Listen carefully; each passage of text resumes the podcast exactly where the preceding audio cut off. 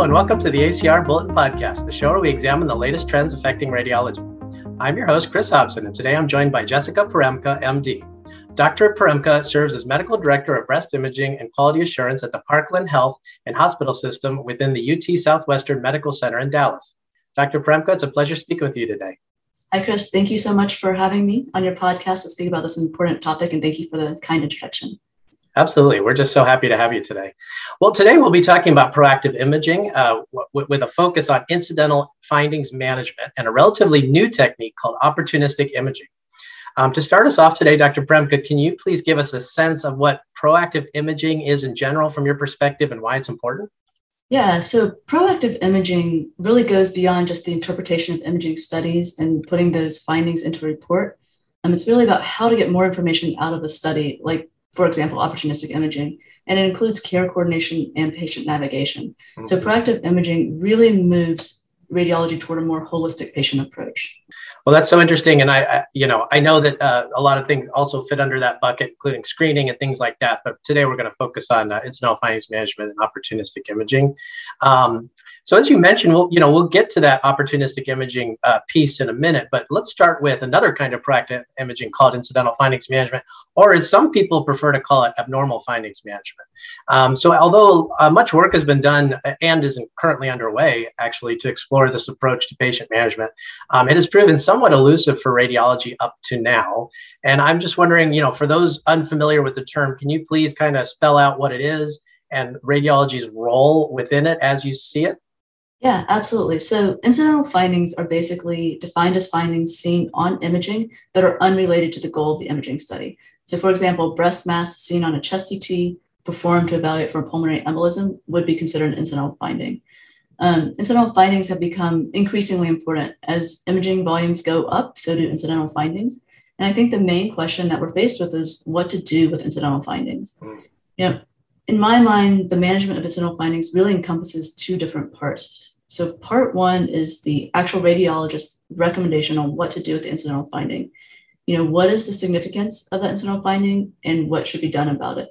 And in this, we've seen quite a bit of variability. But the ACR Incidental Findings Committee has actually done a lot of work to provide guidance for a range of incidental findings through white papers on the mediastinum, you know, the cardiovascular system, liver, pancreas, kidneys, thyroid, and the list keeps going. Um, so then we get to part two, and, the, and, that's in the management of zone findings as well. And this is, I think, equally important. Um, to me, this is talking about a recommendation that's now in place and having radiology take greater accountability for making the recommendation, making sure that recommendation is seen and, if needed, also followed. Um, radiology practices are developing tracking and navigation systems to do this. Uh, one example that comes to mind is the radar um, or radiology result alert and development of automated res- resolution system. And this was developed at Brigham and Women's Hospital. Um, they created a closed loop communication system where radiologists can manually generate an explicit follow up recommendation for a certain finding. Um, this follow up recommendation alert then creates um, an electronic health record in basket flag and an email notification that goes to the ordering primary care provider. There's a link embedded in the notification. The primary care provider can just click on that link. And then at that point, the PCP can either agree, they can disagree, um, they can select that follow up is not necessary, they can modify the recommendation, or they can transfer it to another provider. And then once this happens, you know, basically the radiologist and the primary care provider have effectively created a shared follow up care plan for that patient. And the radiology scheduling team can then use this follow up care plan to get a signed order for the follow up study um, contact the patient, schedule the patient for the follow up study while also obtaining pre authorization. I mean, I, I really think this is a great example of care coordination for the management of incidental findings. That was the term that sprang into my mind is care coordination, and that is so key uh, in the in this new world of value-based imaging and and value-based uh, payment models. So that I think this fits so squarely into that. Thank you for that great explanation. So, you know, according to some, an advantage of tracking the management of incidental findings in particular uh, is, you know, one big advantage is that developing quality metrics around that activity could be fairly straightforward. I think there are some, you know, incipient uh, efforts underway actually to do just that. So, you know, why, in your opinion, is it important to develop quality metrics uh, alongside building capacity for finding uh, for findings management? Yeah. So once we have tracking systems in place, I do think it's important to develop quality metrics to show the value that's being added and to show areas that can be targeted for improvement.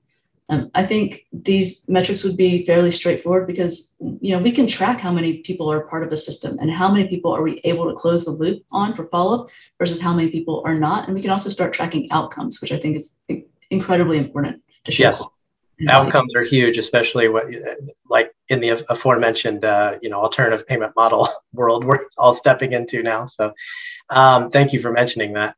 Well, switching gears, we've talked a lot about incidental findings management, but but uh, you know switching gears now to opportunistic imaging. Um, can you please give us an idea of, of what it is and, and the role radiology can play in that? Sure. So opportunistic imaging is distinctly different from incidental findings.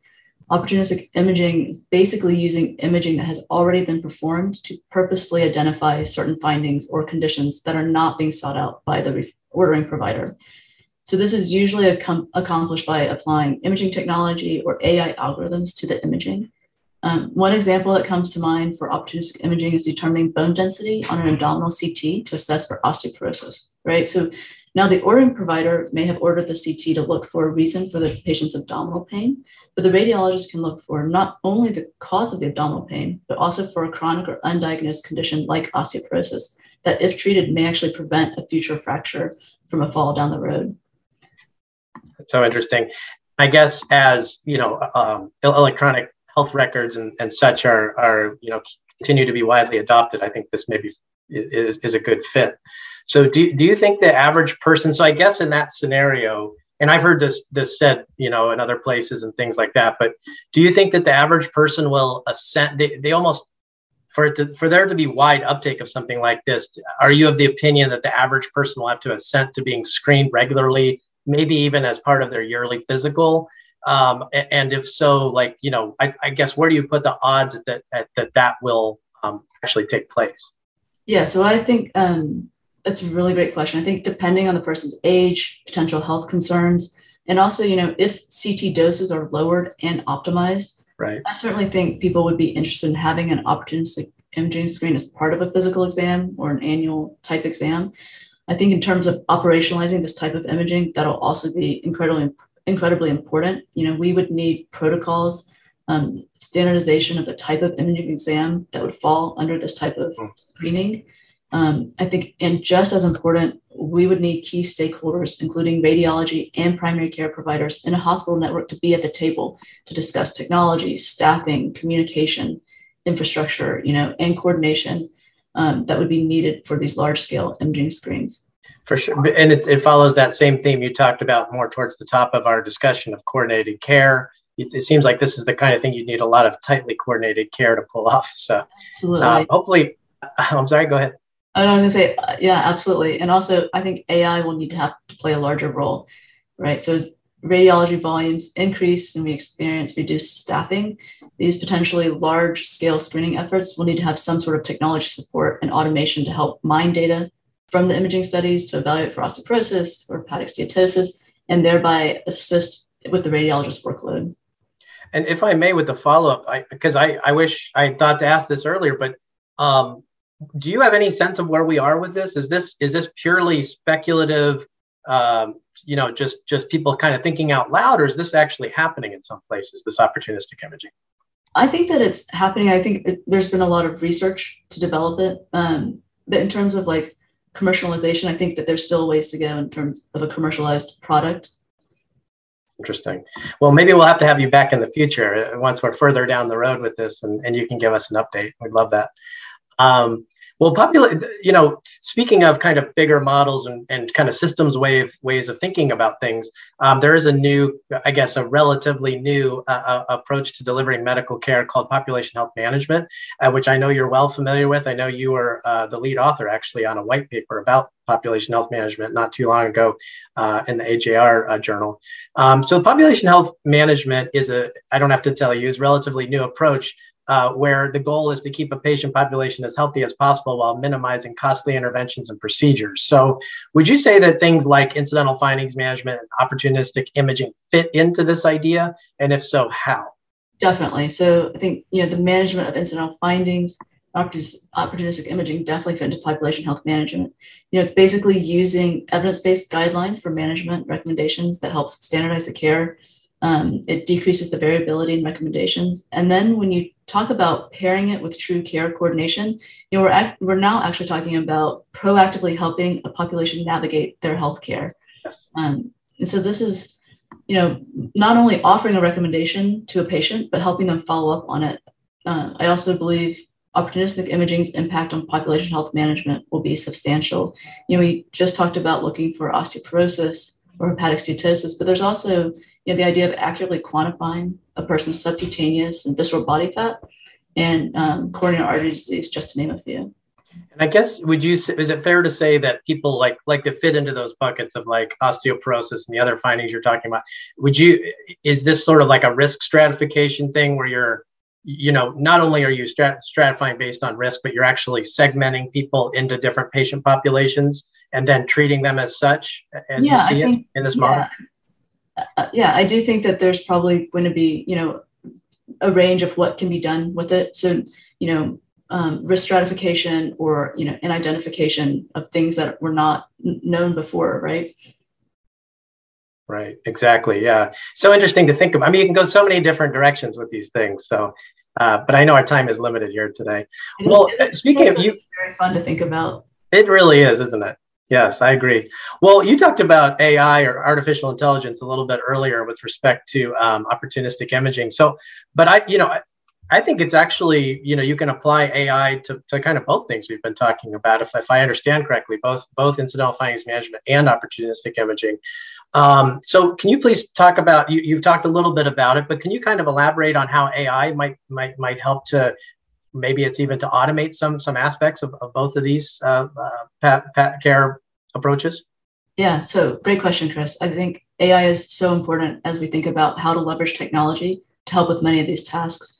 You know, as I mentioned earlier, radiologists are dealing with increasing volumes and decreasing staffing levels. So I think there's a major opportunity for AI, and AI should definitely be viewed as a resource that can help radiologists work smarter um, and more efficiently. For the particular example of AI and incidental findings management, you know, AI could use um, natural language processing to extract information from the radiologist report without the radiologist actually having to create that critical result notification, right? And then that extraction could flow into the in basket alert system and then flow into the system like the radar system that, um, that I mentioned earlier um, that allows for creation of a shared care plan or um, you know into a tracking database system that patient navigators could use to ensure that the patients have follow-up. And as you know, we talked about before, AI also plays an important role in opportunistic imaging. A lot of it of opportunistic imaging is happening through the, that imaging technology or those AI algorithms. To, yeah, to it's so interesting to think process those images. Absolutely. I'm so sorry. I didn't mean to cut you off. Oh no, that's okay. I was just was going to say to post process those images, right? Because those images are oh, already. Oh, sure.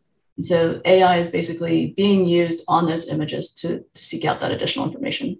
Yeah. So a lot of this wouldn't even probably work without without AI in some respect. So but, um, yeah, I, I was just getting ready to say I, I love, especially with respect to the, the uh, incidental findings management piece you were just talking about, like automating some of that.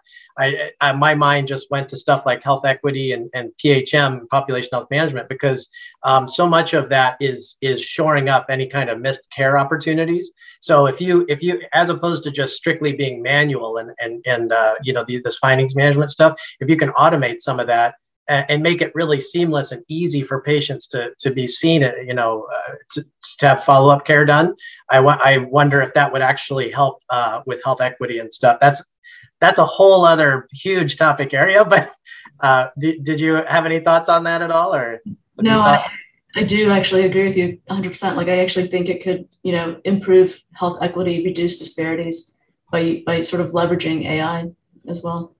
Yeah, it's so interesting because I feel like so much of with AI these days is doom and gloom, and they're going to take our it's going to take our jobs and things like that. But but I love that you're you're so hopeful with AI. It sounds like there's so many uh, great opportunities to help radiologists as well. So right. I don't want to put words in your mouth, but that I, that's the message I'm getting. no, I, mean, I definitely think that we need to look at how to use AI not to take away work, but to help us work smarter, right? Or, or to help us gain more information out of um, out of imaging. Yes, that's so so well said. Well, if somebody was listening this podcast, they wanted to start the ball rolling in, in their own group uh, uh, on exploring solutions to either incidental findings management or opportunistic imaging. Uh, what do you think are a few kind of initial steps they could take? Yeah, so there are journal articles and papers on incidental findings management and opportunistic imaging that can help sort of lay the groundwork. Um, beyond that, I think the ACR will be highlighting and shining a spotlight on opportunistic imaging and the management of incidental findings. So I think staying involved in the ACR will definitely help for those who are interested. Very good. Very good. And I think you, uh, we're going to go ahead and put at least one link in the show notes to a past journal article that, that you are a part of. Um, and so just be on the lookout for that. Well, Dr. Porembka, thank you so much for this really fascinating conversation. Hopefully you'll come back and, and give us an update sometime soon. Um, in the meantime, where can people find you online if they'd like to know more? Thank you so much, Chris. Um, yeah, so my email address is jessica.porembka at utsouthwestern.edu, and people can reach out to me that way. Excellent. And the paper on population health management, again, we'll go ahead and put that in the show notes. Uh, that sounds like a great touchstone, a great launching pad for, for future endeavors for, for our listeners. And, you know, for our listeners, if you have any ideas for future show topics, please let us know on Twitter at the handle at radiology ACR, all one word. And please include uh, the hashtag uh, ACR Bulletin Podcast in your tweet to help us um, surface that. I also invite you to check out all of our past episodes at Apple Podcasts, Spotify, Google Podcasts. And please be sure to subscribe to ACR's YouTube channel to stay up to date on all of our latest episodes. Uh, and finally, please hit that like button if you're watching on YouTube. Uh, if you really if you found this va- valuable.